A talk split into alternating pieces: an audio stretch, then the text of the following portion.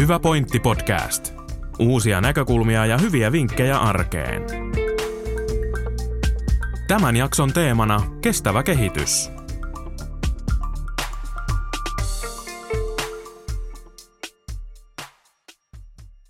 Edellisessä jaksossa juttelemme työterveyshuollon ja yleislääketieteen erikoislääkäri Minna Pihlajamäen ja yleislääketieteen erikoislääkäri ja urheilulääkäri Karita Sadeharjun kanssa muun muassa stressistä niin vapaa-ajalla kuin työelämässä.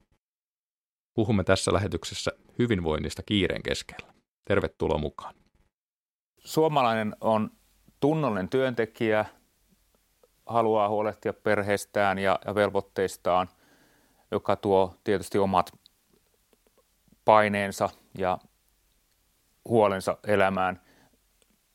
Mikä olisi se, se keino, millä me saisimme paremmin huolehtimaan suomalaiset itsestään?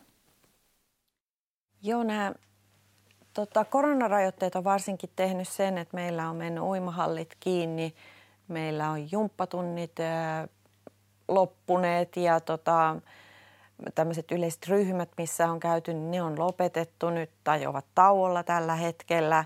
Niin, niin todella tärkeää on se, että huolehditaan sit liikunnasta. Eli mennään ulos kävelylenkille, mennään juoksulenkille, mennään pyöräilemään, mennään metsään tai mennään läheiselle tielle, mutta lähdetään, lähdetään sinne ulos liikkumaan. Ja sitten taas, jos säiden puolesta tai muusta ei ole mahdollista, niin sit ehdottoman tärkeää on se, että tehdään kotona sitä omaa kuntoliikuntaa. Eli jumpataan. Ja tota, mä aina sanon ää, ihmisille, jotka sitten joilla on jotain rajoitteita, on, on käsikipu tai jalkakipu tai joku, minkä takia ei pysty tekemään jumppaliikkeitä, niin mä aina sanon, että kyllä pystyy. Sohvalla on todella hyvä jumpata, että erilaisia sohvajumppia, vatsalihasliikkeitä, selkälihasliikkeitä, niitä kyllä pystyy tekemään ja niitä pitää tehdä. Ja mä suosin erityisesti kaikkia tämmöisiä 15 minuutin, 20 minuutin äh, hiittyylistä jumppaa, että se aika käytetään niin kuin tehokkaasti ja tehdään semmoinen – nopea, tehokas tota, kuntoliikuntajumppa. Niitähän on netti varsinkin ihan täynnä. Googleen kun laittaa heat 20 minuuttia kuntojumppa, niin sieltä tulee YouTubesta 500 erilaista videota, minkä tahtiin voi niitä tehdä, jos kaipaa siihen sitä ohjeistusta ja, ja tota, liikkeitä, että mitä tässä nyt sitten voisi tehdä. Niitä pitää ehdottomasti tehdä. Fyysinen kunto on semmoinen tärkeä asia, mikä, mikä ylläpitää meidän monellakin lailla meidän kuntoa yllä, että me jaksetaan siellä työelämässä, me jaksetaan läheisten perheen kanssa.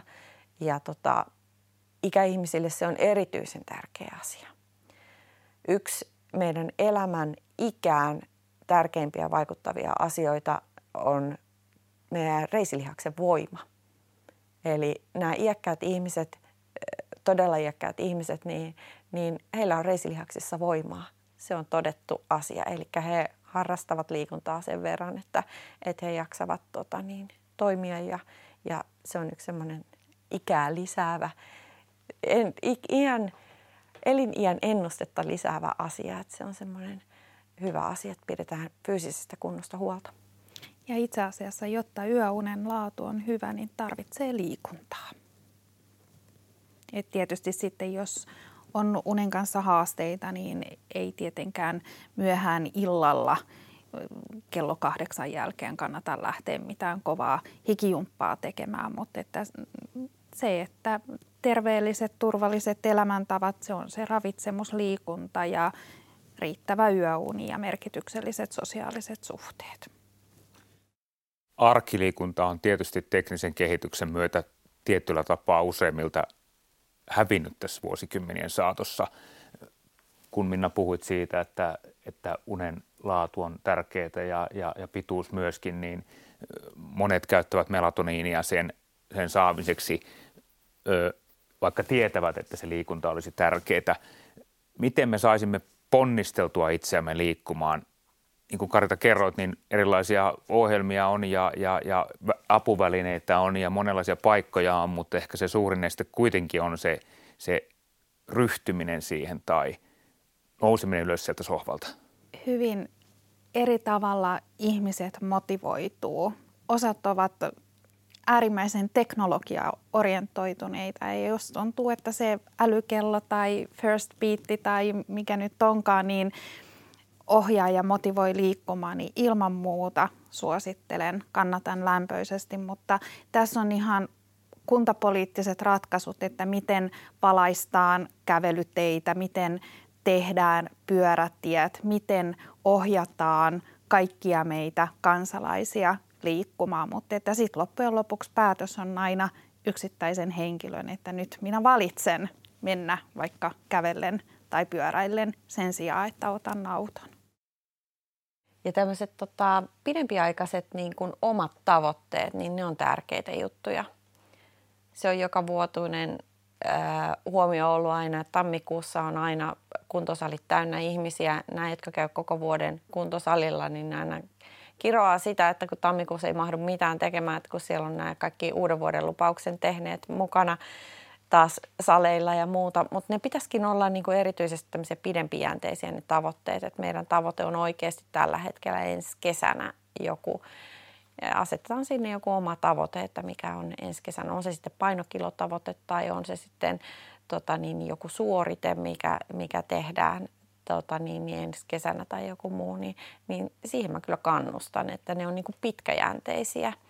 Toki on tärkeää, että me tehdään tänään se kävelylenkki, me lähdetään tänään tota, niin, niin, pyörälenkille tai tehdään tänään se kotijumppa nyt sit, juuri, juuri nyt, mutta tota, että se jatkuisi vielä sitten, että se tapahtuu ensi viikollakin tota niin, keskiviikkona ja perjantaina ja, ja sunnuntaina, niin siihen pitää olla vähän pidempiaikaisia tavoitteita. Rutiini ja toistot. Ilmeisesti liikunnan monille tuottama hyvä olo joko liikunnan aikana tai sen jälkeen ei ehkä pitkää taukoa liikunnasta pitäneelle kuitenkaan riitä motivaattoriksi. Tai... Siis liikunnan annosvaste on hyvin yksilöllistä ja tämä onkin mielenkiintoista, että geneettisesti kaikkihan ei saa samaa hyötyä liikunnasta, mitä toiset. Ja ne, jotka saa tavallaan sen semmoisen endorfiini piikin siitä liikunnasta, niin hehän hakevat sitä just sen takia, koska se aktivoi niin kovasti mielihyväkeskusta, mutta se mielihyväkeskuksen aktivaatio ei ole kaikilla samanlaista ja silloin tulee se rutiinit ja toistot, että sä otat vaan siihen omaan ohjelmarutiiniisi sen, koska terveysvaikutukset on kuitenkin kaikille olemassa siitä liikkumisesta ja liikunnasta. Terveysvaikutukset tulee hyvinkin pienestä määrästä liikuntaa.